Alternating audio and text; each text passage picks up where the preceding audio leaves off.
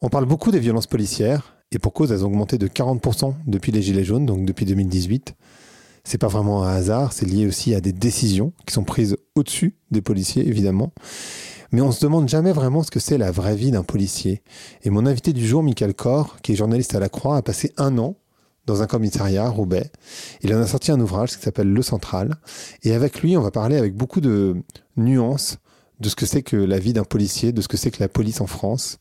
C'est une conversation qui est hyper intéressante parce que forcément, c'est pas des sujets sur lesquels on a des avis très nuancés. C'est très binarisé en ce moment, très polarisé. Donc ça va remettre un peu de la nuance, vous allez voir. Et en même temps, on va pas du tout ignorer euh, les violences policières. On en parle quasiment tout le long.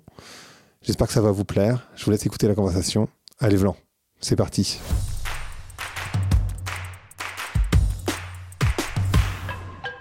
Donc bonjour à toutes et bonjour à tous. Bonjour Michael.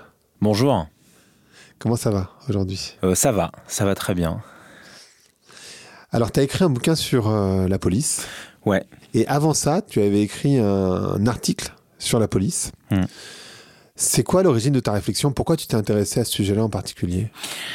Euh, en fait, c'est venu d'une question posée par euh, une collègue, enfin qui était, qui était, qui est ma chef, euh, qui est une question redoutable parce qu'elle est toute simple. C'était, c'était au moment des, des, des gilets jaunes. C'était pourquoi il y a autant de violence?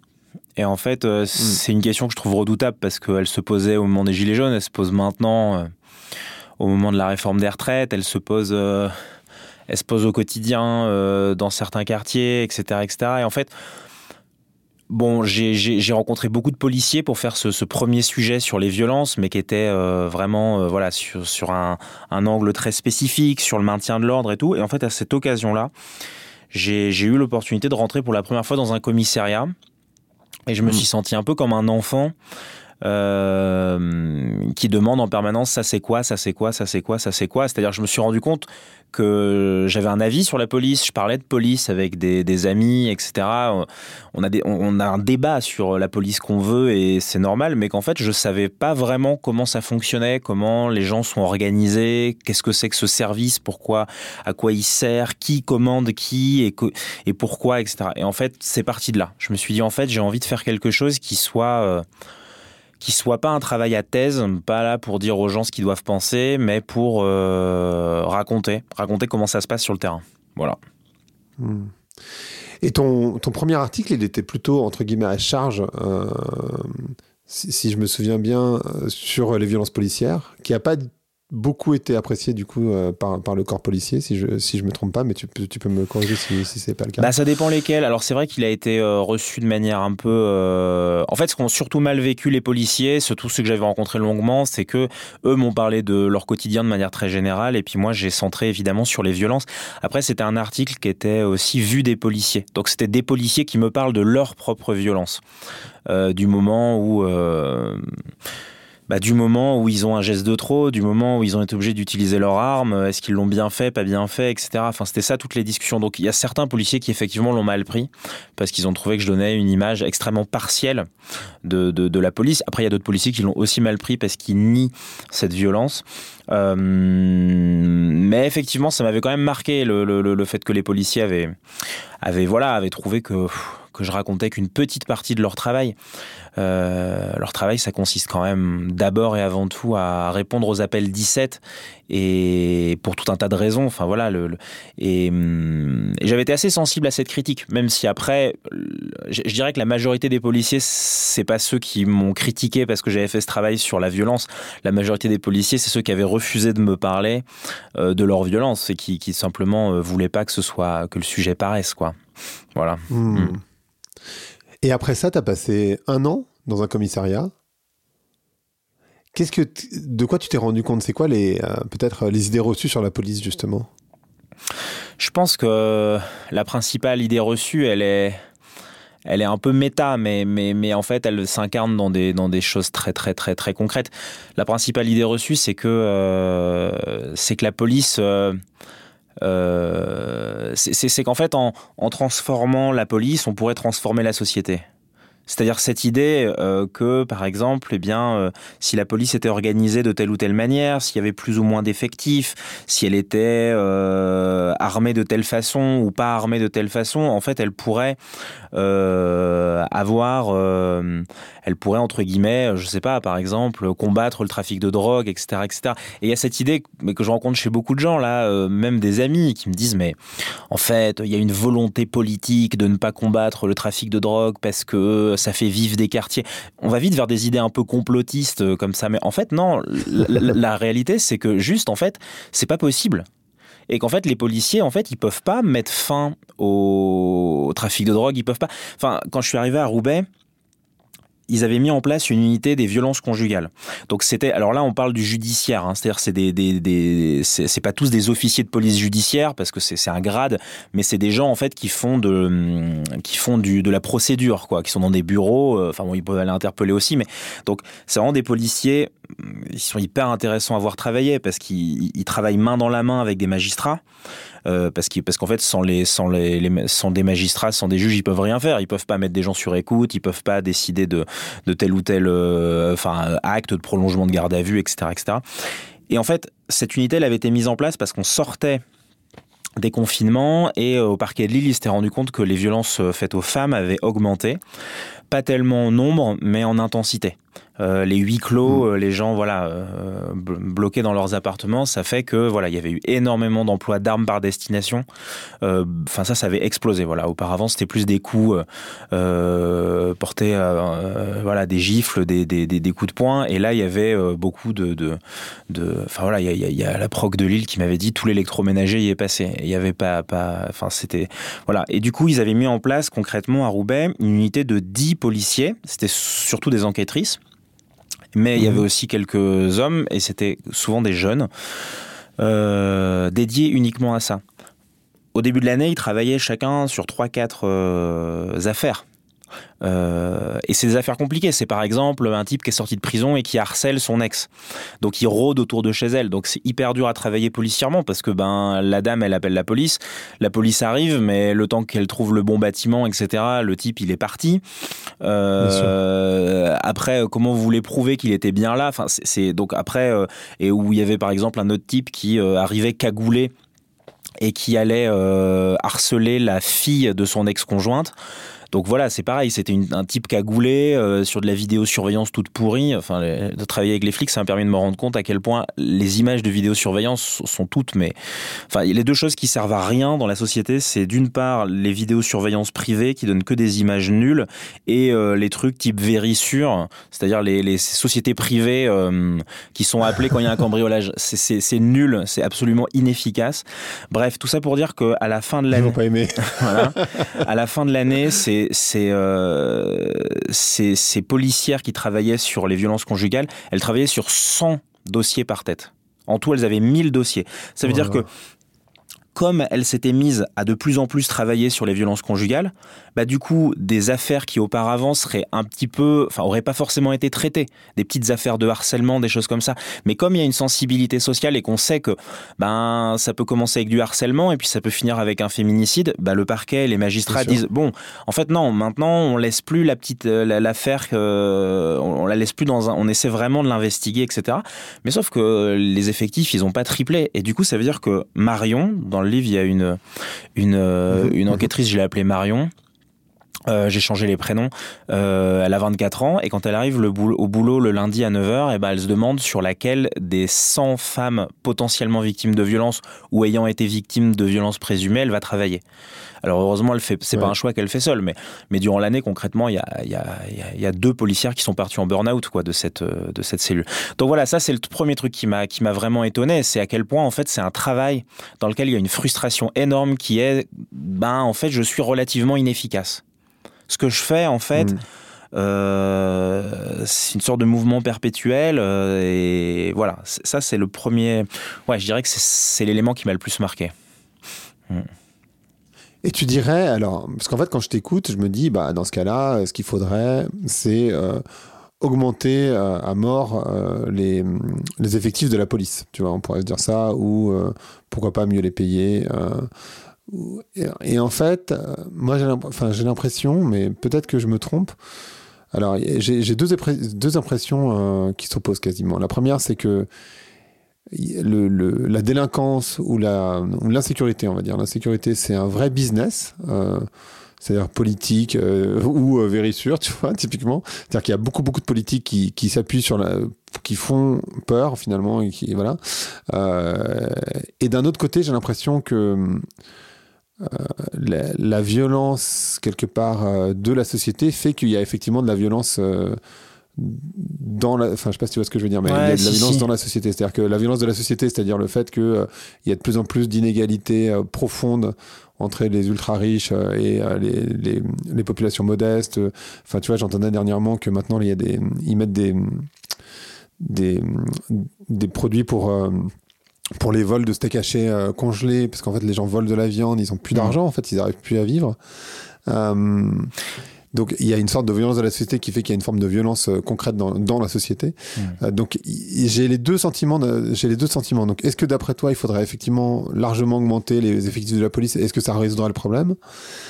Euh, Et est-ce que euh, le cette vieux, enfin cette insécurité, c'est pas un, surtout un business politique sur lequel des, partis surfent Ben la police, on pourrait aussi la supprimer. Il y a des sociologues qui proposent ça. Alors, c'est sûr que c'est une idée à laquelle moi. Euh, enfin, euh, parce que je, lisais pas mal de littérature un peu d'extrême gauche euh, quand j'étais en immersion dans le commissariat. Ça me permettait aussi de décoller du terrain, de parce que évidemment la méthode mm. immersive, ça fait rentrer en, empathie avec les gens. Du coup, c'était bien aussi d'avoir de réfléchir. Et souvent, les sociologues qui disent qu'il faut supprimer la police, c'est des gens qui disent, bah politiquement, en fait, il faut pas tellement s'intéresser à quelle police on met en place, il faut surtout essayer d'imaginer un monde dans lequel on n'ait plus besoin de police, entre guillemets. C'est un mmh. monde dans lequel il y est...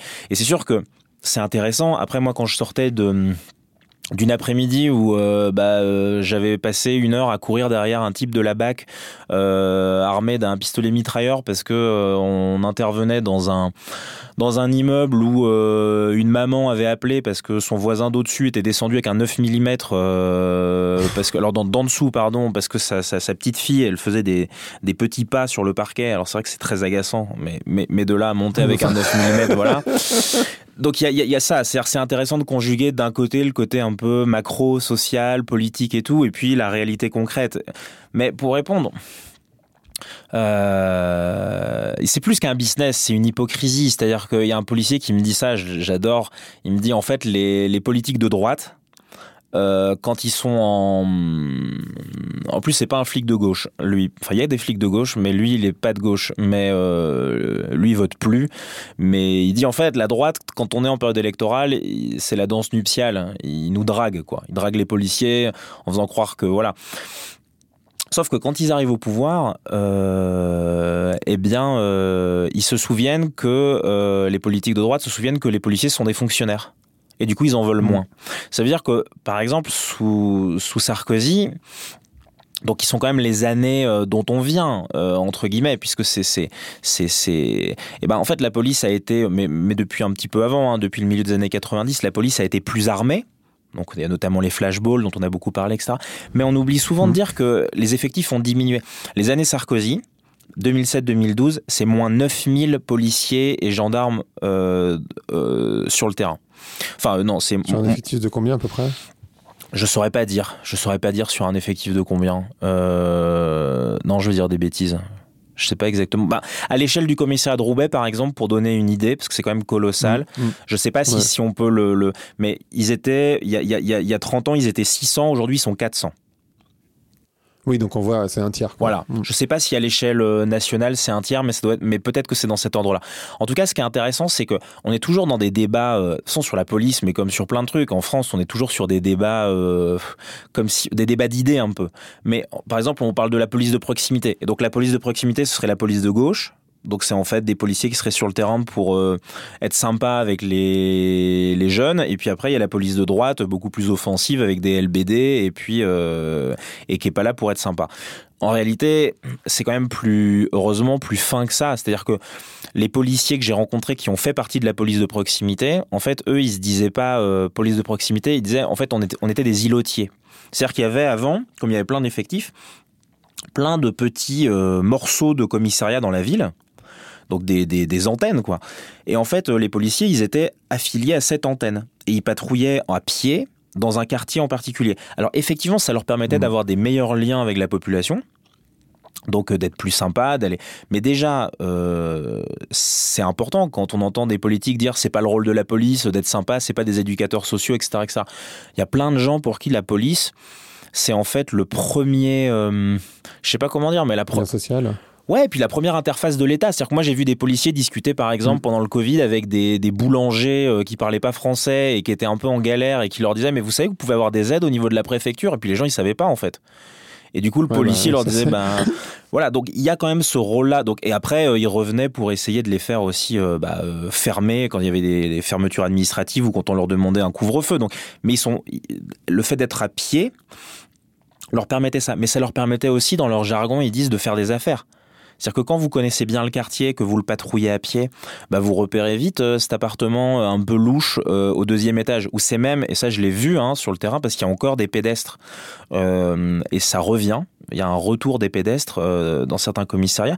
Euh, c'est le, voisin qui discrètement vient voir le policier en disant là, le, au deuxième, c'est un peu louche ce qui se passe parce que en fait, euh, mm. le trafic de drogue à l'échelle d'un quartier dans lequel il y a, je sais pas, 30 000 personnes ou 15 000 personnes qui vivent dans des tours, c'est 100 mecs qui qui en fait ah, et en fait les voisins eux euh, leur trouille c'est que leurs gamins euh, rentrent dans le trafic etc donc en fait ils ils ont pas envie de parler de qu'on les voit parler aux policiers parce qu'ils ont peur des représailles et puis parce qu'ils peuvent être un peu parfois anti-flics sur certains pour certains mais mhm. mais quand même. Et du coup bah, en fait les policiers bah, ils voyaient cet appartement un peu louche qui était un appartement nourrice donc un appartement dans lequel on, les dealers planquent de la drogue pour pour pas se faire attraper avec une trop grande quantité bien sûr, avec beaucoup de bien sûr bien sûr. Voilà. Et et en fait euh, derrière bah plutôt que de le taper tout de suite cet appartement euh, il l'observait il, il, montait des planques etc et c'est intéressant parce que non seulement après euh, et ça, les policiers s'en plaignent beaucoup. Ils disent ça, on n'a plus le temps de le faire parce qu'aujourd'hui, dans les quartiers, ils travaillent beaucoup en voiture. Ils arrivent, ils arrêtent et les deux trois mecs en bas euh, qui ont euh, un, petit gramme ou deux. et en fait, pour eux, c'est pas très intéressant. Mais bah voilà, ça fait un peu. Donc en fait, les effectifs. Aujourd'hui, je pense qu'on est dans un moment où je pense qu'il y a vraiment un manque d'effectifs pas parce qu'il faudrait augmenter le répressif, pas parce que plus de police veut dire moins de délinquance, mais parce qu'en fait, plus de police veut dire euh, bah, une police euh, un peu moins offensive, un peu moins véhiculée, plus pédestre, avec aussi une meilleure capacité à faire des affaires qui ont un sens.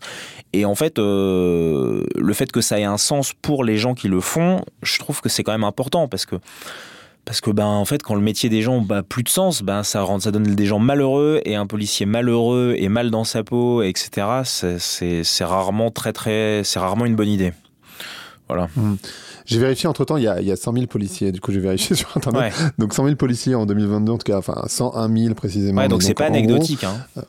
Donc c'est pas anecdotique, on se parle de 10% de, on se parle de 10% de l'effectif, un peu moins, 9%, mais, mais globalement 10% de l'effectif. Euh, Après, pour aller un tout petit peu plus loin, mais rapidement, c'est que après, le vrai problème, c'est que, enfin, pour dire un peu l'inverse de ce que je viens de dire, enfin, je pense qu'il y a un rattrapage en termes d'effectifs à faire. C'est-à-dire qu'aujourd'hui, vraiment, ils sont pas assez pour bien travailler. Maintenant, euh, mettre des policiers sur le terrain, ce qui est un peu le mantra du gouvernement, bah, le problème, c'est que ça occulte une chose vraiment importante, c'est que derrière, il faut des gens pour traiter judiciairement euh, ce que font les policiers sur le terrain. À moins qu'on assume de mm. leur demander de faire des tours dans la ville en voiture, euh, mais certains le font. Arrêter les trottinettes. voilà. Non, mais certains le font. Les, les, pires policiers que j'ai rencontrés, et heureusement ils sont très très peu, c'est c'est des policiers feignants qui font rien en fait, qui qui, qui, qui zonent en voiture et qui. Enfin voilà, c'est bon, c'est comme dans tous les métiers, hein, mais mais, mais du coup les, les, vacations de, je vous raconte pas les vac une vacation de 8 heures avec des policiers qui qui crament de l'essence, c'est très très très long. Surtout que souvent, il y a une corrélation entre le policier qui fait pas grand chose et celui qui a des grandes théories sur la police et, qui vous les explique avec un ton hyper magistériel, vous voyez, ça prend. Donc ça voilà. Et en fait, les, et les bons policiers pour le coup, c'est un peu caricatural, mais c'est ceux qui voilà, qui font pas de grands discours et qui regardent. Enfin, il y a des policiers qui sont incroyables hein, dans leur euh, techniquement, je veux dire. C'est-à-dire qu'il y, a des, par exemple, il y a des policiers qui sont hypermnésiques et qui ont une capacité à retenir euh, des dizaines et des dizaines et des dizaines de plaques de voitures. et qui en fait passent leur leur vacation, donc leur journée ou leur nuit à patrouiller, à repérer des voitures comme ça. Et en faisant ça, euh, donc c'est un travail en amont, ça veut dire que pendant euh, trois quarts d'heure avant de prendre la route, ils regardent toutes les plaques qui sont recherchées euh, et ils les apprennent en fait. Et, euh, et en fait, en faisant ce travail-là, ça leur permet d'arrêter euh, un type recherché par Europol pour une tentative de meurtre en Belgique, des types qui font du, carjacking ou du, homejacking, c'est des gens qui arrivent chez vous en pleine nuit et puis qui vous, menacent d'une arme pour prendre vos clés. Bon, c'est surtout sur des gens très riches qui ont des, des grosses cylindrées. donc voilà, ils, qui travaillent sur des réseaux quand même c'est pas euh, forcément euh, le, le, haut du spectre parce qu'on est à l'échelle d'un commissaire, mais c'est quand même pas rien. Bien sûr. Et euh, mais en fait, tous ces gens sur le terrain, bah en fait ensuite, bah, ils interpellent des personnes, il faut les placer en garde à vue. donc ensuite, faut le faut, faut, faire des auditions, tout ça, ça prend du temps. et en fait, faut qu'il y ait des gens en fait derrière. Et le problème, c'est que dans la police aujourd'hui, le, grand manque, c'est les officiers de police judiciaire. C'est-à-dire c'est des gens qui font de la procédure et qui la font bien. Et, ça, c'est le, manque énorme. C'est pas un sujet très grand public. Mais, euh, mais le principal problème de la police nationale aujourd'hui, et ça, euh, vous parlez avec n'importe quel policier ou de la hiérarchie ou même au ministère, ils en sont conscients. Et c'est le gros problème parce que euh, bah parce que les policiers n'ont pas très envie d'aller vers ces carrières, parce que les concours sont durs. Euh, puis vous prenez beaucoup de responsabilités aussi au niveau euh, bah, qui dit procédure dit euh, faut pas que ce soit écrit avec les pieds quoi. Mais alors, enfin, quand je t'écoute, je me dis, bah, alors, enfin, donc tu as répondu sur le, les effectifs, donc je pense, enfin voilà, ce que tu dis, c'est qu'il faudrait augmenter les, les, les, officiers, enfin les gens qui font. Euh, tu as moins répondu sur, euh, sur l'insécurité, mais en fait, quand je regarde les chiffres de manière assez basique, euh, les violences policières, alors je sais pas si c'est parce qu'on s'est beaucoup plus intéressé aux violences policières, mais elles ont augmenté de 41% depuis 2018. On voit là tous les euh, dérapages, ou en tout cas, euh, ils sont filmés maintenant de la Bravem, qui sont enfin, complètement dingues. Et en fait, il suffit d'aller dans la rue pour se rendre compte enfin, si on voit une manifestation de la violence policière. Est-ce que ça, c'est, enfin, comment, selon toi, ça s'explique cette violence policière? Est-ce que c'est parce qu'on met un gros focus dessus? Est-ce que c'est lié, enfin, aux politiques que, met en place le gouvernement. comment toi tu l'envisages? Qu'est-ce qu'ils te disent les policiers? Euh, alors, le terme violence policière, pour moi, il est problématique, mais, mais c'est encore plus problématique de ne pas l'utiliser, parce que parce qu'il veut dire quelque chose et, il exprime aussi un sentiment, des sentiments individuels vis-à-vis de certains actes, et puis un sentiment aussi collectif. Euh, mmh. Maintenant, il reste problématique et flou parce que, en fait, ça veut dire ça veut dire beaucoup de choses, violence policière. Euh, euh, et le problème, c'est qu'au ministère ou à l'IGPN, euh, qui est chargé de contrôler, ils en ont une vision uniquement légale. C'est-à-dire, en gros, est-ce que l'action du policier est légale ou illégale? Alors, il y a des actions qui sont illégales. Euh, je, par exemple à Sainte-Soline, là, le, le, le, enfin, s'il y a eu une enquête du Monde, c'est un collègue qui s'appelle Arthur mm. Carpentier qui l'a fait, une enquête vidéo. Le, le, jeune qui est encore dans le, dans le coma, euh, si je dis pas de bêtises, euh, il aurait été euh, touché par un tir de MP7. C'est des, des, grandes mm. grenades lacrymo tirées par un lanceur et le tir aurait été tendu et non pas en cloche. Donc voilà, ce, ce serait illégal. Après, donc déjà ça, il faut, faut, faut voir si c'est si c'est bien le cas, euh, la deuxième chose, c'est euh, euh, quelle était l'intention du policier? Est-ce que son intention c'était de faire mal? Est-ce que son intention c'était vraiment de faire un tir grave parce que pour X raison Est-ce qu'il a trébuché? Est-ce que dans ce cas-là c'est une erreur, etc. Donc ça c'est je dirais l'enquête un peu, bah oui l'enquête quoi tout simplement. Après ça pose évidemment d'autres questions, c'est-à-dire que quels ordres il a reçus? Pourquoi il a telle arme entre les mains? Est-ce que c'est ajusté de faire du maintien de l'ordre comme on le fait? Euh, Voilà. Et toutes ces questions-là, donc euh, c'est pour ça que c'est pour ça qu'il y a que je mélange un peu tout ça parce que après quand on est dans une manifestation se retrouver noyé dans de la lacrymogène c'est toujours violent en fait après mmh. parfois ça peut être légal parfois ça peut être aussi une action ratée c'est-à-dire que des policiers qui tirent qui tirent qui lancent de la lacrymo parfois ils ratent leur tir et puis il y a du vent et puis ils se retrouvent à, eux ils voulaient plutôt viser le bloc et puis en fait ils noient dans la lacrymo euh, parfois ils se noient eux-mêmes aussi dans la lacrymo hein. je veux dire il y, a aussi des manœuvres qui sont ratées alors après, euh, donc cette question des ordres Enfin, moi, c'est vraiment ce que j'ai voulu travailler parce que, euh, parce que, je, enfin, on me pose parfois la question, enfin. Euh, quand je faisais le travail à Roubaix dans le commissariat, les gens savaient que j'étais journaliste parce que j'avais demandé des autorisations. Et en fait, euh, les autorisations les plus difficiles à avoir, c'était celles au niveau judiciaire, parce que tous les actes d'enquête, les auditions, etc., etc. en fait, elle se, enfin, la police travaille main dans la main avec le parquet.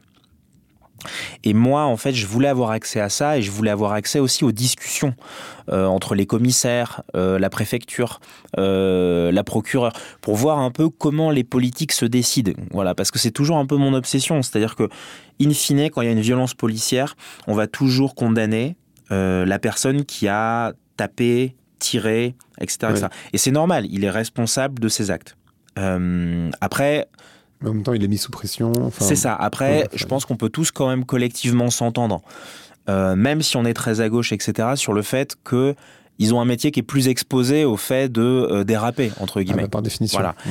Ce qui ne mmh. veut pas dire que c'est, euh, mais en tout cas factuellement, je, je me souviens, c'était il y a, je crois que c'était dans les années 2000, il y avait eu un tir de LBD qui avait blessé gravement quelqu'un. Le policier avait été condamné et en même temps l'absence d'ordre clair qu'il avait reçu avait été retenu comme un élément, euh, comme une circonstance atténuante.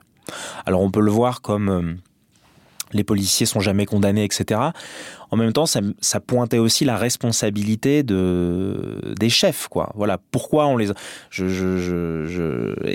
Après, voilà, il y, a aussi euh, cette histoire de qu'est-ce qu'on leur demande. Ça m'amène évidemment à, à, poser plein de questions. On a parlé de la Bravem. Bon, est-ce que des unités mobiles, c'est pertinent sur du maintien de l'ordre? Le maintien de l'ordre en France, il s'est structuré à peu près quand, au moment où la police s'est structurée, donc 18e, euh, 19e siècle, justement en ne mettant plus des unités mobiles, mais en mettant des unités très statiques. Alors des CRS, ça peut aussi mmh. être violent, mais c'est quand même des gens qui ont souvent une capacité à, à encaisser et à, encaisser sans répondre. Les unités mobiles, elles sont créées pour d'autres choses. La, préfecture de, police de Paris et le ministère expliquent que c'est parce que, ben, quand par exemple on est à Paris à un endroit, euh, mettons dans le 13e arrondissement, puis qu'il y a une banque qui brûle à l'autre bout de Paris euh, ou qui est attaquée, ben, il faut pouvoir se projeter et euh, des des CRS, c'est pas très mobile. C'est vrai que pour les faire rentrer tous dans le camion, euh, poser les boucliers et tout, ça prend du temps. Mais en fait, ça c'est quelque bon, ça, paraît du bon sens, mais est-ce que ça s'est déjà vérifié? Ça, c'est un copain qui m'a posé la question. Est-ce qu'il y a déjà eu vraiment un moment où la Bravem ou la CRS 8, enfin ces unités mobiles qu'on a créées pour justement être très mobiles, est-ce que vraiment leur mobilité a permis, je sais pas, de d'éviter un casse, de, de, de, enfin voilà, je trouve que c'est assez caractéristique de nos politiques policières, c'est que souvent on met en place des dispositifs et en fait. Euh, on, mesure pas tellement euh, leur, euh, leur pertinence. Est-ce que, enfin voilà, quels sont les effets de long terme et tout ça. Et après, je terminerai là-dessus, mais je crois quand même que euh, ce qui caractérise les dernières séquences de maintien de l'ordre qu'on a eu, gilets jaunes et puis la retraite, c'est que on fait intervenir, alors c'était plus vrai sur les gilets jaunes, mais des unités, brigade anticriminalité par exemple, qui sont pas des unités qui sont faites pour faire du maintien de l'ordre. Euh, et en fait, ça montre aussi que ben, ils ont un mode opératoire, ils ont une manière d'être avec des hum, avec des plus jeunes ou ils ont une manière de travailler dans les quartiers. Il y a un policier qui me disait hum, un policier qui est d'origine maghrébine et qui me dit en fait euh, vous les journalistes vous êtes euh, hyper hypocrites parce que en fait euh, ce qui vous choque dans les manifs c'est parce que d'un coup ces pratiques policières là entre guillemets elles s'exercent sur des petits blancs. Mais tant que c'est sur des noirs et des arabes en banlieue vous vous en foutez. Alors c'est évidemment très clair. J'allais y venir hein. c'est hyper provoque. Mais en même temps quand on voit la Bravem qu'allonge enfin qu'aligne le long d'un mur une unité de Bravem qui aligne le long d'un mur des gamins et qui se met à leur tenir des propos racistes et tout ça euh, ça ressemble à certaines choses qu'on peut voir évidemment euh, en banlieue, euh, dans des, dans des quartiers assez durs et, qui sont à mon avis plus quotidiennes. Après, euh, en l'occurrence, sur cette séquence, pour ceux qui voient l'image à laquelle je, fais référence, on peut aussi s'interroger sur euh, bah, si vraiment ces bravem servaient à quelque chose et si ces unités étaient déployées vraiment en soutien de leurs collègues parce qu'ils étaient dépassés, parce que c'est un peu le discours qu'on nous tient, bah, pourquoi est-ce qu'ils ont le temps de poireauter 20 minutes à discuter avec des gamins? C'est-à-dire, au-delà même du contenu de la discussion avec des gamins, c'était quoi l'intérêt en fait de leur. Euh, pourquoi ils sont pas. Enfin, qu'est-ce qu'ils attendaient Qu'est-ce qu'ils faisaient là? Enfin, moi, en tout cas, c'est des questions que je me suis posées en voyant la séquence, quoi. Hmm. Et puis surtout, enfin, ils sont beaucoup plus violents que. Enfin, c'est ce que tu dis d'ailleurs. Hein. Ils sont beaucoup plus violents que les policiers qui sont en statique. Bah après, c'est ce qu'on leur a demandé aussi. Hein. Euh, Didier Lallemand. Oui, non, bien sûr, euh, c'est pas, c'est pas eux. Et d'ailleurs, enfin, c'est pas eux, c'est eux qui, le font, bien sûr, mais parce que, euh, enfin, c'est pas des militaires non plus, hein, mais, mais en tout cas, ils, ils, mettent en place ce qu'on leur a demandé de faire. Donc, il y a. Et ça, c'est, ça, c'est aussi un élément que je trouve assez horrible, c'est que quelque part les policiers, enfin, il me semble, euh, ils, sont, ils sont pris en étau. C'est-à-dire qu'en fait, ils sont.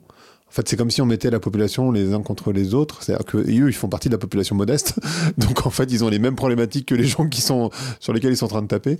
Euh, et, en fait, de l'autre côté, ceux qui prennent, qui prennent les ordres. Euh, ou qui donnent les ordres, pardon, euh, bah, eux, ils sont pas inquiétés en fait. en tout cas, on, dit que c'est pas assez dur, enfin voilà, parce qu'on voit bien que ça fonctionne pas. Mais ça, c'est euh, passionnant parce qu'en en fait, ils sont tout le temps en étau entre tout le monde, tout le temps. C'est-à-dire que. Hum, bah c'est, je sais pas comment dire, mais c'est, par exemple, euh, bon, à Roubaix, il y a un marché, c'est le marché de l'Épeule. Euh, donc Roubaix, il y a, beaucoup de gens qui sont originaires d'Algérie et euh, c'est un marché qui est vraiment très très modeste, enfin c'est génial, c'est une ambiance assez incroyable. Et en fait, les policiers viennent régulièrement pour faire du, euh, alors c'est vraiment pas leur tâche préférée, hein, mais pour faire du, bah, pour vérifier que les gens sur le marché, euh, je sais pas exactement comment ça s'appelle, mais enfin qu'ils aient le droit de vendre quoi, enfin qui soient déclarés en préfecture, que leur activité soit déclarée, etc., que ce soit pas de la vente euh, au black. Et en fait, euh, hmm. et en fait, bon, je vous avoue que j'avais un, j'avais un regard un peu. Euh, enfin, Roubaix, moi j'y suis allé un peu avec ma femme aussi, histoire de pas avoir qu'une vision policière. On a passé du temps dans les rues, on est, enfin, il y a des endroits géniaux. C'est vraiment une ville qui mérite mieux que euh, la vision dans laquelle ben, certains films ou reportages comme le mien tendent aussi à la maintenir. C'est voilà, mais bon, c'est pas le sujet. Je ferme la parenthèse. Et le marché de l'épaule, c'est vraiment l'endroit que j'adorais. Et du coup, j'avais j'embêtais un peu les policiers en leur disant mais faut là euh, franchement euh, enfin c'est aussi les gens qui vendent là de l'ail ou de ou des enfin il y a vraiment des endroits sur ce marché vous avez l'impression d'être euh, en Europe de l'Est quoi par exemple avec des gens qui, qui vendent de l'ail et des fines herbes quoi voyez et, en fait bon bah voilà c'est vraiment des, des, des gens très très précaires et donc, il y a les policiers qui arrivent et puis qui regardent s'ils sont en règle. Et puis, évidemment, ils ne le sont pas. Donc, ils leur demandent de, de, de, de, faire leur baluchon et de partir. Et en fait, ce qui est intéressant, c'est qui est-ce qui tanne euh, les pouvoirs publics pour qui ait ces contrôles? Et eh ben en fait, les, ce sont les, j'ai mis du temps à comprendre ça. C'est une brigade particulière, c'est la brigade des mandats qui m'a expliqué ça. C'est ceux qui s'occupent justement de vérifier euh, si les personnes ont bien leur licence pour euh, vendre de l'alcool, par exemple, ou des choses comme ça. C'est en fait les commerçants autour qui demandent ça. Et en fait, quand vous allez dans le quartier de l'Apple, les commerçants autour, c'est pas euh, des gens riches, hein, c'est pas le bon marché. Hein. Mais eux, mais, eux, en fait, bah, déjà, ils sont assez euh, populaires, ils sont dans un quartier où il n'y a pas beaucoup d'argent, etc., euh, etc. Et en fait, ils sont victimes de cette concurrence déloyale. Et en fait, s'ils la laissent se prospérer, bah, eux, ils peuvent pas vivre. Parce que eux, ils sont obligés d'intégrer dans le prix de, du légume qu'ils vendent ben, le prix du loyer, les charges, etc., les impôts, et tout ça. Et du coup, ils disent au pouvoir public, bah, en fait, moi, on me demande de payer des impôts, je le fais, mais en fait, vous pouvez pas laisser prospérer des gens qui le font sans. Et en fait, c'est assez intéressant parce que parce que c'est dur à trancher. C'est c'est enfin les les on, enfin c'est c'est on va pas juger. Euh, Enfin, c'est difficile, quoi, de, de, voilà. Et en fait, ils sont toujours en train de faire tenir comme ça des situations euh, assez compliquées. Et je trouve que ça, ce qui est assez intéressant, c'est qu'il y a beaucoup de policiers qui le subissent euh, parce qu'ils se disent, bah voilà, en fait, tout, tout le monde nous. Enfin là, je prenais cet exemple parce qu'il est aussi moins dramatique que des violences en maintien de l'ordre, mais, mais, mais, je trouve qu'il est tout aussi éclairant. Enfin voilà, tout, tout le monde nous déteste, euh, quoi qu'on fasse, c'est toujours mal, etc. Enfin, il y a des policiers qui font un peu les caliméros, mais il y en a d'autres aussi qui intègrent ça et qui, je sais pas, ça leur donne une forme de, de regard aussi sur la société qui est assez. Euh, qui est parfois assez, qui est souvent très dur, mais parfois assez, assez intéressant aussi. Voilà, une forme de conscience de, Hmm. Bah déjà, enfin déjà, il y a pas les policiers, il y a des policiers hein, évidemment, des policiers, des policières, c'est-à-dire qu'ils sont tous euh, différents, on peut pas faire de généralité. Mais ce que je trouve intéressant dans ce que tu dis, c'est qu'en fait finalement, et ça revient un petit peu à ce que je décrivais tout à l'heure, c'est une société qui va mal, c'est-à-dire avec des inégalités qui sont très profondes. Hmm. Et avec des gens qui sont très modestes, qui empathissent, qu'ils soient policiers ou qu'ils soient pas policiers, en fait. et du coup, euh, enfin, et ça, c'est cette grande injustice dont on parle pas beaucoup, en tout cas je trouve qu'on n'en parle pas assez, c'est-à-dire avec des ultra riches euh, qui, ont, qui ont augmenté leur richesse euh, sur les dernières décennies par mille, hmm. et puis euh, bah, des gens, même qui peuvent être pas modestes, c'est-à-dire tu vois dans des situations qui sont très correctes comme toi ou moi, qui payons nos impôts correctement, enfin je veux dire comme, enfin je veux dire en fait les gens des gens qui sont dans les 1%, parce que c'est vraiment le chiffre qu'on utilise souvent, bah, ils payent leurs impôts, les 1%. Hmm. ceux qui payent pas leurs impôts, en général, c'est ceux qui sont dans les 0,01, 0,05%. Bah, c'est ceux-là. Roubaix, ça incarne ça, Roubaix, ça incarne ça à l'extrême. Roubaix, c'est quoi? Euh, Roubaix, c'est une ville, donc, euh, donc Roubaix, c'est au nord de l'île, et euh, juste au sud de Roubaix, vous avez des, des, villes comme, des communes comme Marc-en-Barreul, etc. C'est des communes dans lesquelles, à des moments, c'était des records de, de d'ISF par habitant, quoi. Euh, parce que c'est là où vous avez toutes les grandes familles euh, du Nord euh, industrielles. Et en fait, l'histoire de ces 30-40 dernières années, c'est quoi? C'est après avoir fait venir des populations, notamment du Maghreb, pour travailler dans des entreprises, et eh ben ces entreprises ont ensuite été délocalisées, et pour certaines au Maghreb. Donc il y a non seulement euh, une réalité qui est hyper dure socialement, mais il y a aussi une certaine ironie du capitalisme, euh, de ce capitalisme très industriel du Nord. Euh, enfin, je veux dire, là, il suffit de regarder partout les camailleux, etc. Enfin, toutes ces, toutes ces enseignes, la redoute, toutes ces enseignes de, de, de, vêtements, etc., n'en finissent plus d'avoir fermé des, des, unités de production. Et du coup, tout ça, en fait, bah, ça finit comment? Ça finit par se refléter dans les geôles de Roubaix. C'est-à-dire que je vous ai dit qu'on avait moins de policiers euh, sur ces 30 dernières années. On est passé de 600 à 400. Mais par contre, les geôles sont de plus en plus pleines. Donc les geôles, c'est cette espèce d'endroit où vous avez euh, un petit bocal dans lequel il y a le geôlier, qui est un policier, ça tourne, hein, euh, et qui a une vue panoptique sur les cellules. À Roubaix, mais c'est immonde. C'est immonde. Il y a des odeurs d'excréments, des, des mouches, etc. C'est vraiment immonde. Et donc, à un moment donné, je me suis quand même intéressé. Je me suis dit, mais pourquoi c'est si dégueulasse euh, Et en fait, je demandais aux policiers, notamment la hiérarchie. Personne ne savait, parce que la hiérarchie passe pas beaucoup de temps dans les geôles. Euh, euh, et en fait, un jour, j'ai rencontré la personne qui s'occupe du ménage à Roubaix. En plus, c'est une scène euh, que je décris dans le livre, mais bon, c'est j'étais avec une sorte de geôlier, puis il s'entend très bien avec la femme du ménage, et puis je sais pas pourquoi ils se mettent à déconner, puis ils entament une sorte de valse dans les cellules au moment où les, les, les personnes en garde à vue se, se réveillent. Donc c'est une scène un peu onirique et absurde. Il y a quand même vraiment énormément d'humour dans un commissariat qui, qui, qui permet aussi de résister à une forme de misère. Mais tout ça pour dire que pour que cette personne puisse faire le ménage, il faut qu'elle, euh, bah, il faut qu'il y ait des geôles vides, parce qu'il faut qu'elle, enfin des cellules vides, pardon, parce qu'il faut qu'elle puisse sortir les personnes des cellules, parce que c'est quand même souvent des mecs, euh, c'est vraiment des univers très masculins, hein, la délinquance, les policiers, etc. Il y a quand même une très très, euh, faible proportion de, de, filles interpellées, de femmes interpellées. Je dis filles parce que c'est souvent quand même des gens aussi très, c'est souvent très jeunes et très masculins. Et, et donc quand en fait les, les, cellules sont trop pleines, et eh ben elle fait pas le ménage, tout simplement. Et, et elle, elle permet d'avoir accès à une forme de statistique, c'est-à-dire qu'elle dit, bah, elle est un peu, un peu empirique, hein, mais, euh, mais, mais elle dit, bah voilà, aujourd'hui, mais réel, aujourd'hui, c'est une quinzaine de gardés à vue par, euh, par jour dans les geôles de Roubaix. Il y a 15 euh, ans, c'était plutôt une dizaine. Donc on peut se dire que c'est un symptôme. Alors moi, je pense pas que ce soit le symptôme du fait que la délinquance augmente. Je pense que quand on voit les gens qui sont dans ces cellules, c'est plus que la société va mal.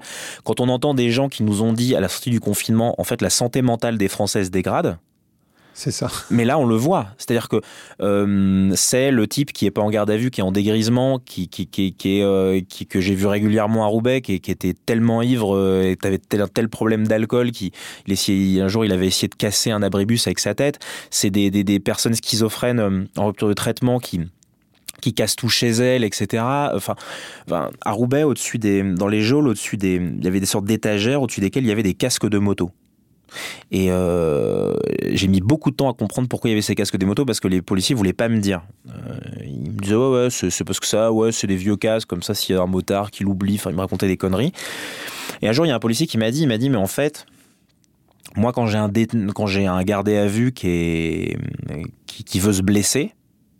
Parce que avant, avant de travailler avec la police, si, si on m'avait montré un gardé à vue blessé, par exemple, en me disant bah il s'est blessé lui-même en jeu, j'aurais tout de suite suspecté des violences policières c'est possible des violences policières dans les cellules et tout ça, ça peut arriver. Oui, mais mais ça, ça, arrive aussi très régulièrement, et je l'ai vraiment vu, des, des, des, des, détenus qui se blessent.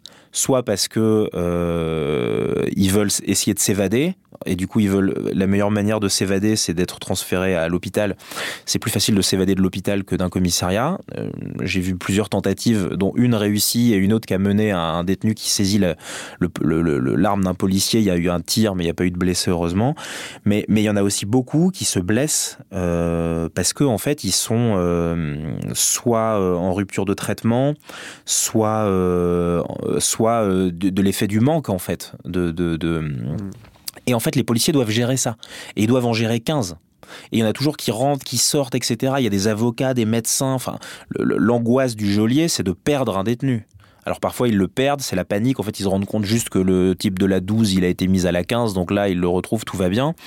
Mais il se passe parfois des trucs de fou. Parfois c'est un type qui a rien fait, qui a pas été placé en garde à vue, mais on l'a quand même mis en cellule parce que bah je sais pas le, le ça c'est un peu euh, c'est hyper on dirait une forme d'usine en fait hein, un commissariat c'est très très très taylorisé et tout ça mais en fait au milieu de tout ça il y a tous ces gens qui qui du fait de, de, de, cette histoire sociale et économique dont on parle ben ont en fait des vies euh, faites d'addiction, d'errance, etc.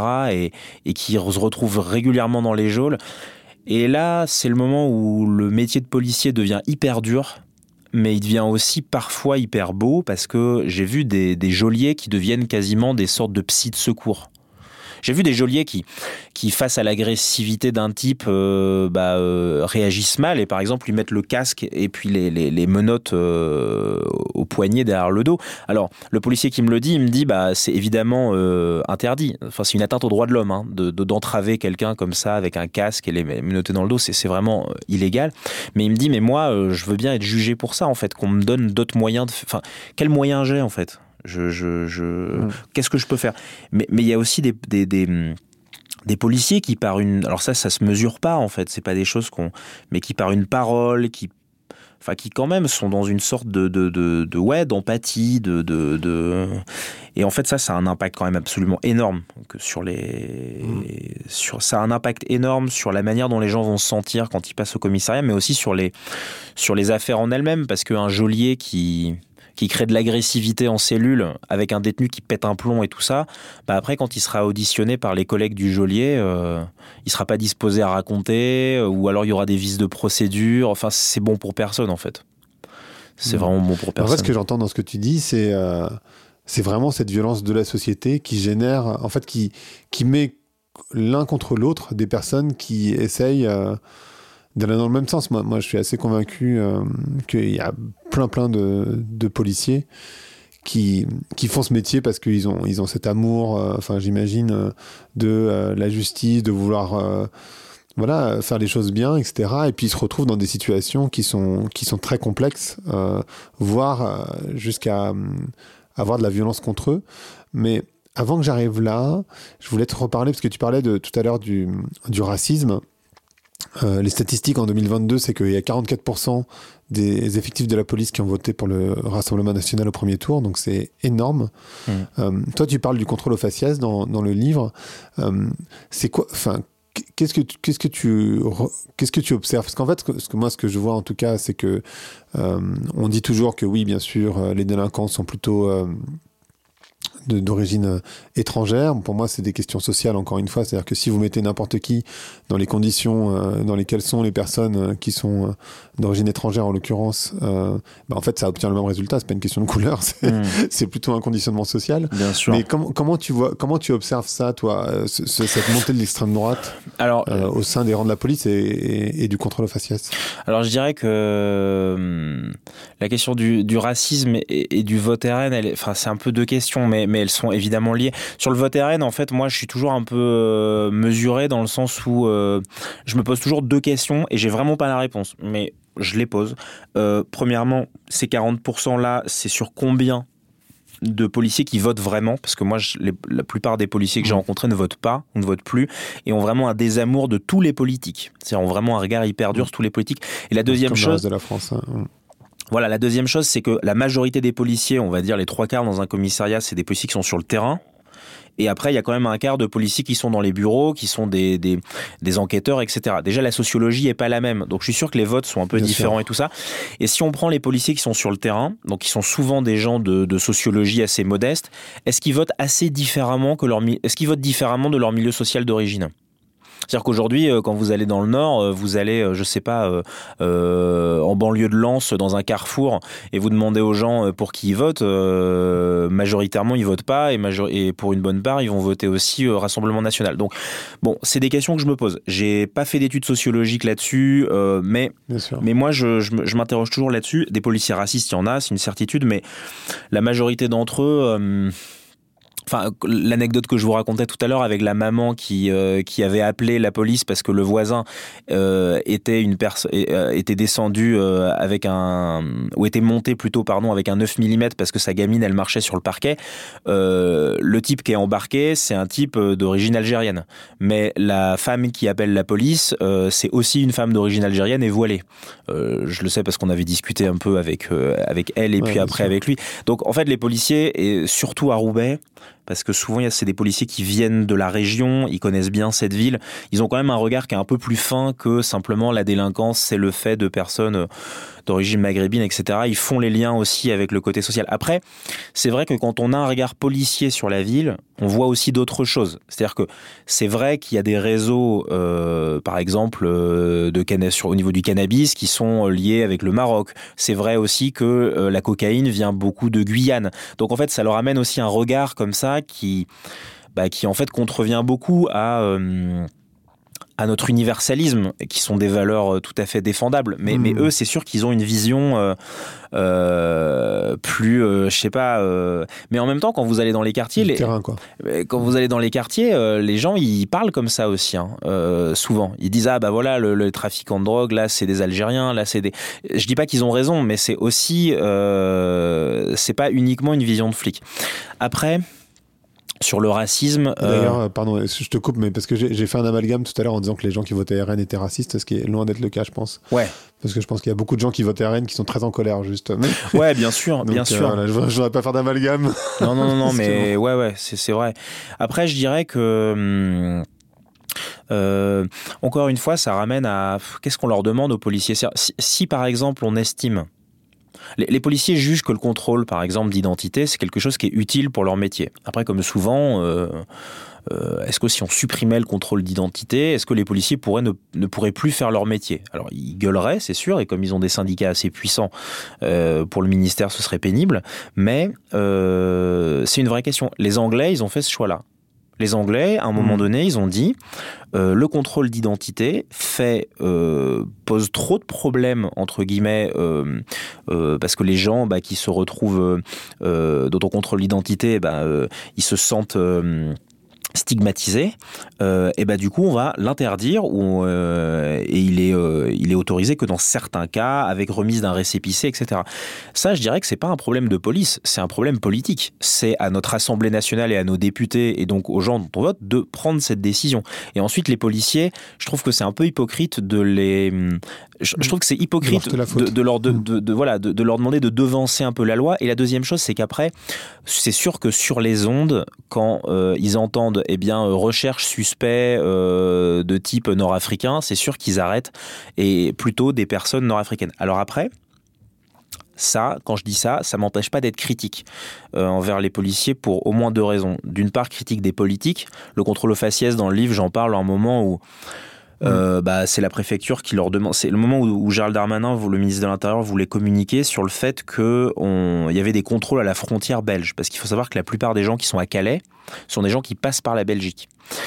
Euh, pour ceux qui connaissent un peu le Nord, euh, il y a des textes de rap d'ailleurs de ZKR, qui est un bon rappeur roubaisien pour ceux qui, qui, qui, qui connaissent, mais qui parle de la, de la frontière comme d'une passoire. Mais la frontière entre la France et la Belgique, c'est quand même assez essentiellement une abstraction. Il n'y a pas vraiment de, de poste frontalier. Euh, voilà.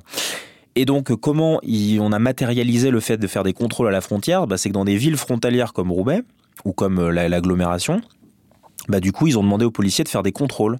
Euh, alors du coup, il y a un policier qui me dit, ben là, ce qu'on me demande, c'est de faire du contrôle au faciès, parce que ce qu'on lui demandait, c'était de chercher des personnes qui étaient euh, bien, euh, qui n'avaient pas de titre de séjour, dont le titre de séjour avait expiré, etc. Et à Roubaix, c'est aussi facile à trouver que des gens qui roulent sans permis ou en défaut d'assurance. Il suffit d'arrêter cinq personnes et vous en trouvez une.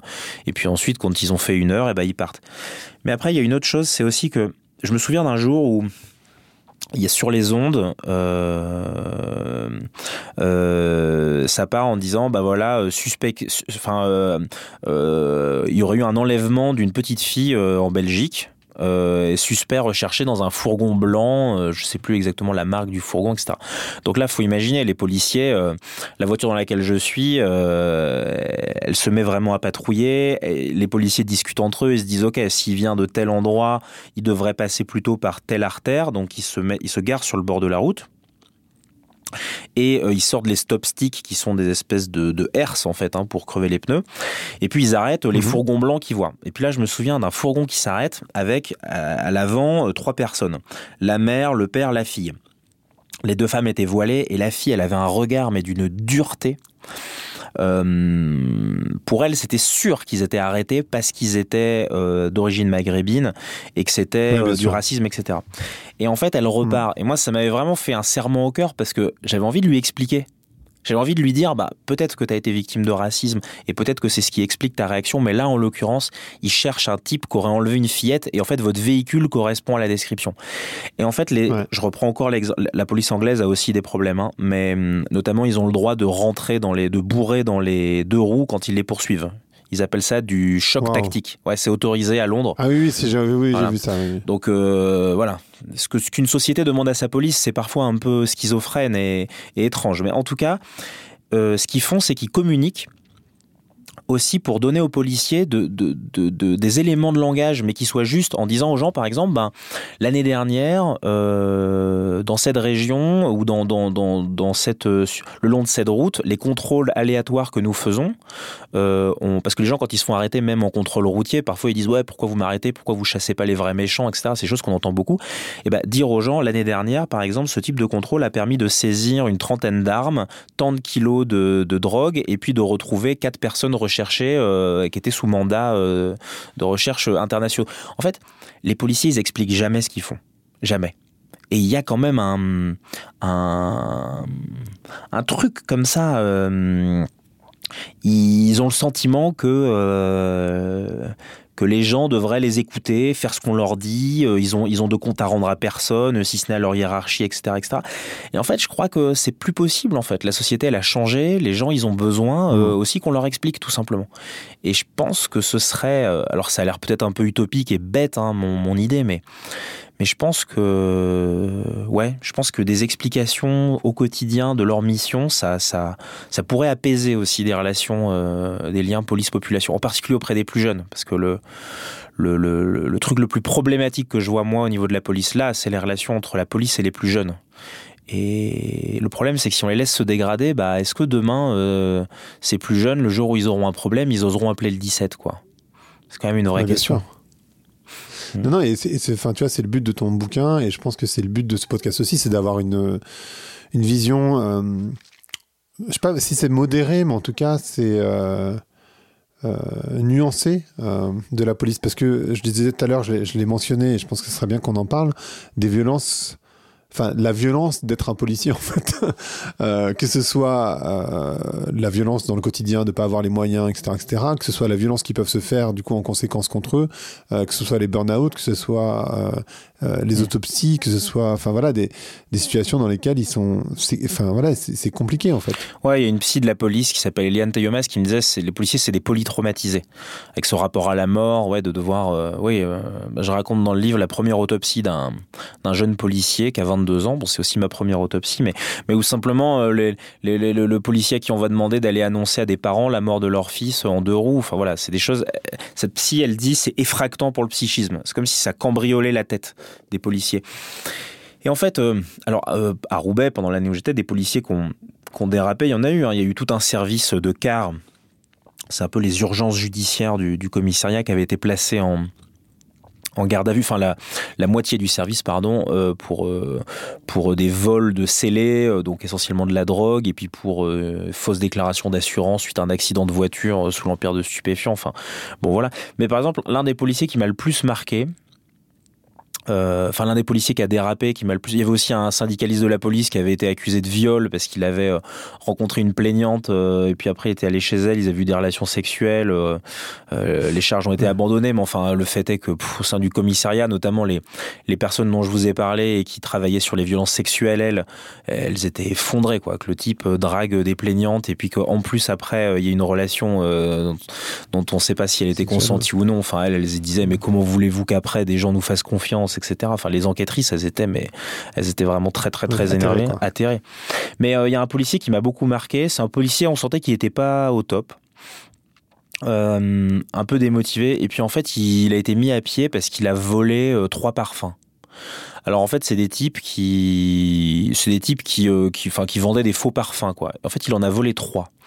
Et en fait, je, je sais pas pourquoi, ça m'est resté en mémoire et depuis ça tourne, ça tourne, ça tourne. Euh, son geste était totalement débile. C'est-à-dire que, bon, ben, il prend des risques de fou parce que voler dans des scellés quand on est policier, c'est, en plus, il était officier de police judiciaire. Donc, euh, donc il avait, donc ça veut dire qu'il a une double hiérarchie. La hiérarchie dans la police et puis la hiérarchie, enfin, sa, chef, c'est aussi la procureure de l'île, quoi. Donc autant vous dire qu'elle était vraiment pas contente. Mais tout ça pour trois parfums en fait.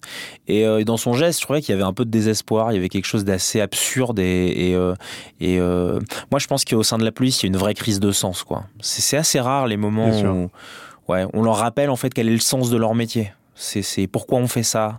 De la même manière que eux expliquent rien aux gens, bah en fait on on leur explique rien à eux non plus. Quoi. Non, non. Et je pense qu'il y a une vraie crise de sens. Et ça a l'air un peu peut-être méta ou mais je, pense que ça explique énormément de choses, ouais, cette crise de sens. Ce qui ne veut pas dire que leur métier en a pas. Hein.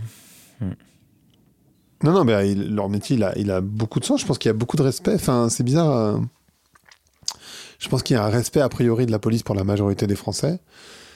Et puis il y a, tu vois, ce qu'on voit dans les médias, il y a ça, il y a la loupe des médias, hein, c'est-à-dire les violences policières. On, ne voit pas le, on voit pas nécessairement le quotidien des, policiers et les difficultés dans lesquelles ils sont et euh, la misère qu'ils doivent gérer parce qu'en fait finalement on en a parlé ensemble hein, du coup je pense que c'est très clair mais euh, c'est une sorte de misère sociale c'est une crise sociale c'est une crise de de, de, santé mentale mmh. et en fait eux ils sont les dépositaires enfin dépositaires c'est eux qui récupèrent ça en fait euh, d'une certaine manière le fait que les gens qui aient autant de de misère en fait, hein, sociale, euh, psychologique euh, dans la société. Eux, ils en sont, euh, ils en sont les réceptacles.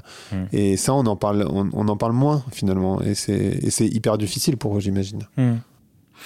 Et je pense que assumer que la police peut pas tout faire, c'est aussi c'est vraiment, enfin, ça serait vraiment un élément de salubrité du, débat public parce que ça permet aussi, du coup, de se réinterroger sur, bah, dans ce cas-là, bon, dans le peu qu'elle peut faire, qu'est-ce qu'on lui demande? Qu'est-ce qui est prioritaire?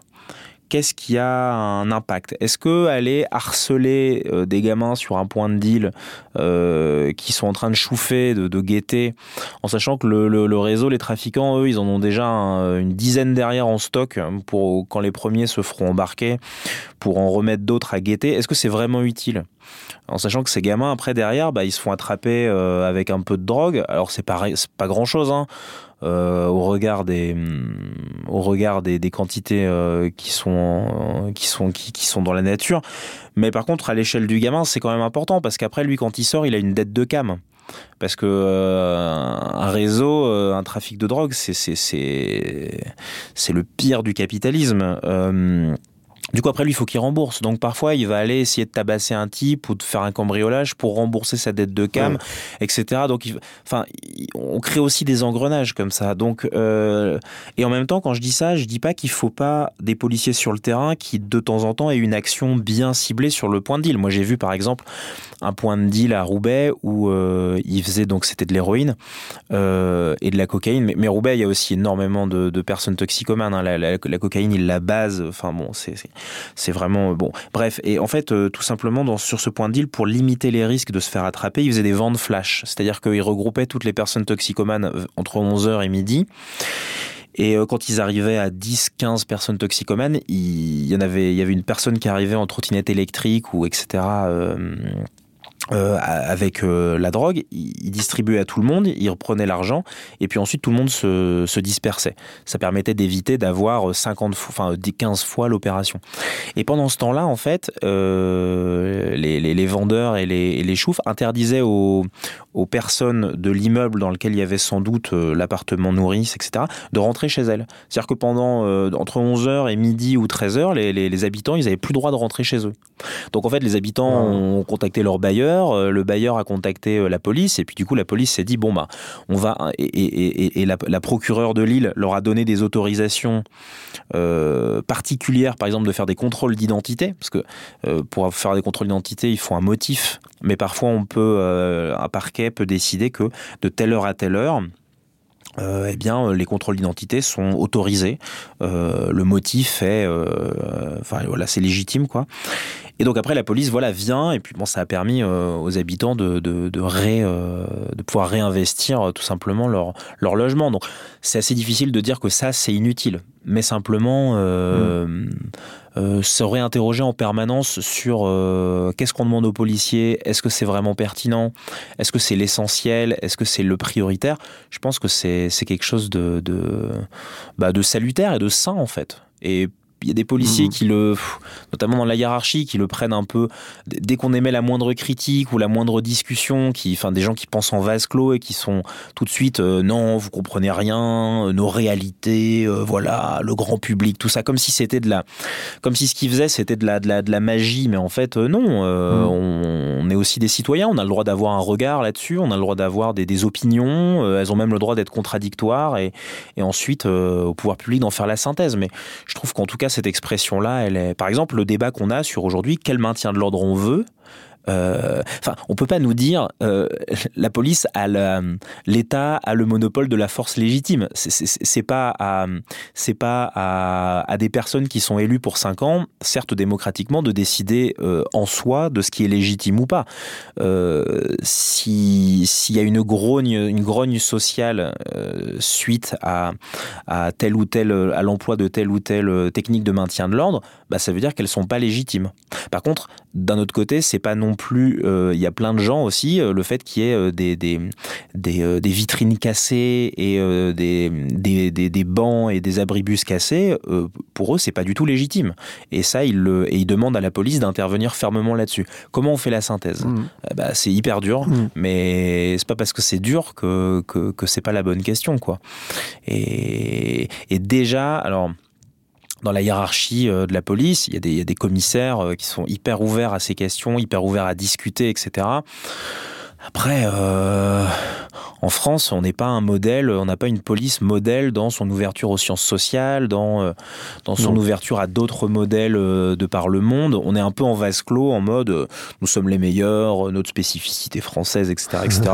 bon, parfois ça frise un peu le ridicule, il hein, faut quand même le dire chez certains, ça frise le. Il y, a des, y, a des, y, a des, y a des commandants ou des policiers qui vous parlent. Franchement, c'est parfois c'est pas, c'est pas. Enfin voilà, ça va pas du tout quoi. Hmm. Hmm. C'est hyper intéressant. En fait, c'est hyper intéressant parce que finalement, je trouve qu'on prend jamais le temps d'avoir une vision euh, nuancée sur la police. Enfin, tu vois, il y a des sujets comme ça de société dont tout le monde s'empare, tout le monde a un avis. c'est hyper polarisé, ouais. C'est hyper polarisé. Donc merci pour ça. Euh, le podcast s'appelle Vlan, donc je voudrais savoir à quoi tu veux ouvrir et où claquer la porte. Bah moi je voudrais ouvrir sur euh, sur l'école parce que euh, en fait quand on voit tous ces gamins qui se retrouvent en garde à vue, dont c'est les premières gardes à vue pour un peu de stup, pour pour des petites conneries, etc. On se rend compte que en fait, la police, elle fera rien toute seule. Et quand je dis qu'elle peut pas réparer la société, ça veut pas dire que la société est pas réparable. En fait, ça veut dire que elle a besoin de travailler en partenariat avec euh, d'autres acteurs. Et je pense en particulier à l'école. Il y a sans doute des choses à monter, ne serait-ce que sur sur l'addiction des, des, plus jeunes, enfin sur les points de deal. La moitié des gamins qui rentrent dans le trafic, c'est pour euh, c'est parce que c'est pour financer leur conso, parce qu'ils n'ont pas les 10 balles euh, pour pour payer leur gramme, etc. Comment se fait-il qu'on accepte que des gamins de 12, 13 ans commencent à parce que le cannabis police, voilà, les, les, les, taux de THC sont ont augmenté, mhm, etc. C'est voilà. Du, coup, moi, je pense que parler de la police, c'est enfin vers là que je veux ouvrir. Voilà, vers l'école, vers vers un travail en partenariat avec parce que parce que ces jeunes, leur place, elle est plus à l'école que, que dans les geôles de Roubaix, quoi. Et, du coup, la question, c'est comment on pourrait mieux faire pour qu'ils y restent, pour qu'ils se déscolarisent pas, pour qu'ils qu'ils fassent euh, les études qui leur permettent d'avoir le métier qui, leur plaît plus tard et, et qu'ils se retrouvent pas après à avoir une vie d'errance et de petite délinquance et à faire des passages par la prison et enfin voilà.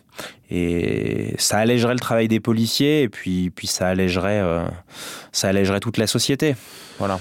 C'est clair, c'est clair. Merci beaucoup, Michael. C'était super intéressant, vraiment. Merci beaucoup. Hein. Merci de l'invitation. Merci d'avoir écouté Vlan. Si vous avez aimé l'émission, n'hésitez pas à mettre des étoiles sur vos plateformes de podcast préférées. Vous pouvez aussi partager l'épisode sur vos réseaux sociaux, Instagram Stories, Facebook, LinkedIn, où vous voulez. Je suis Grégory Pouy. Vous pouvez me retrouver sur l'intégralité des plateformes sous le nom Greg from Paris. Si vous avez des idées pour des invités, si vous avez des commentaires, n'hésitez surtout pas à m'envoyer un message. Allez, merci et à bientôt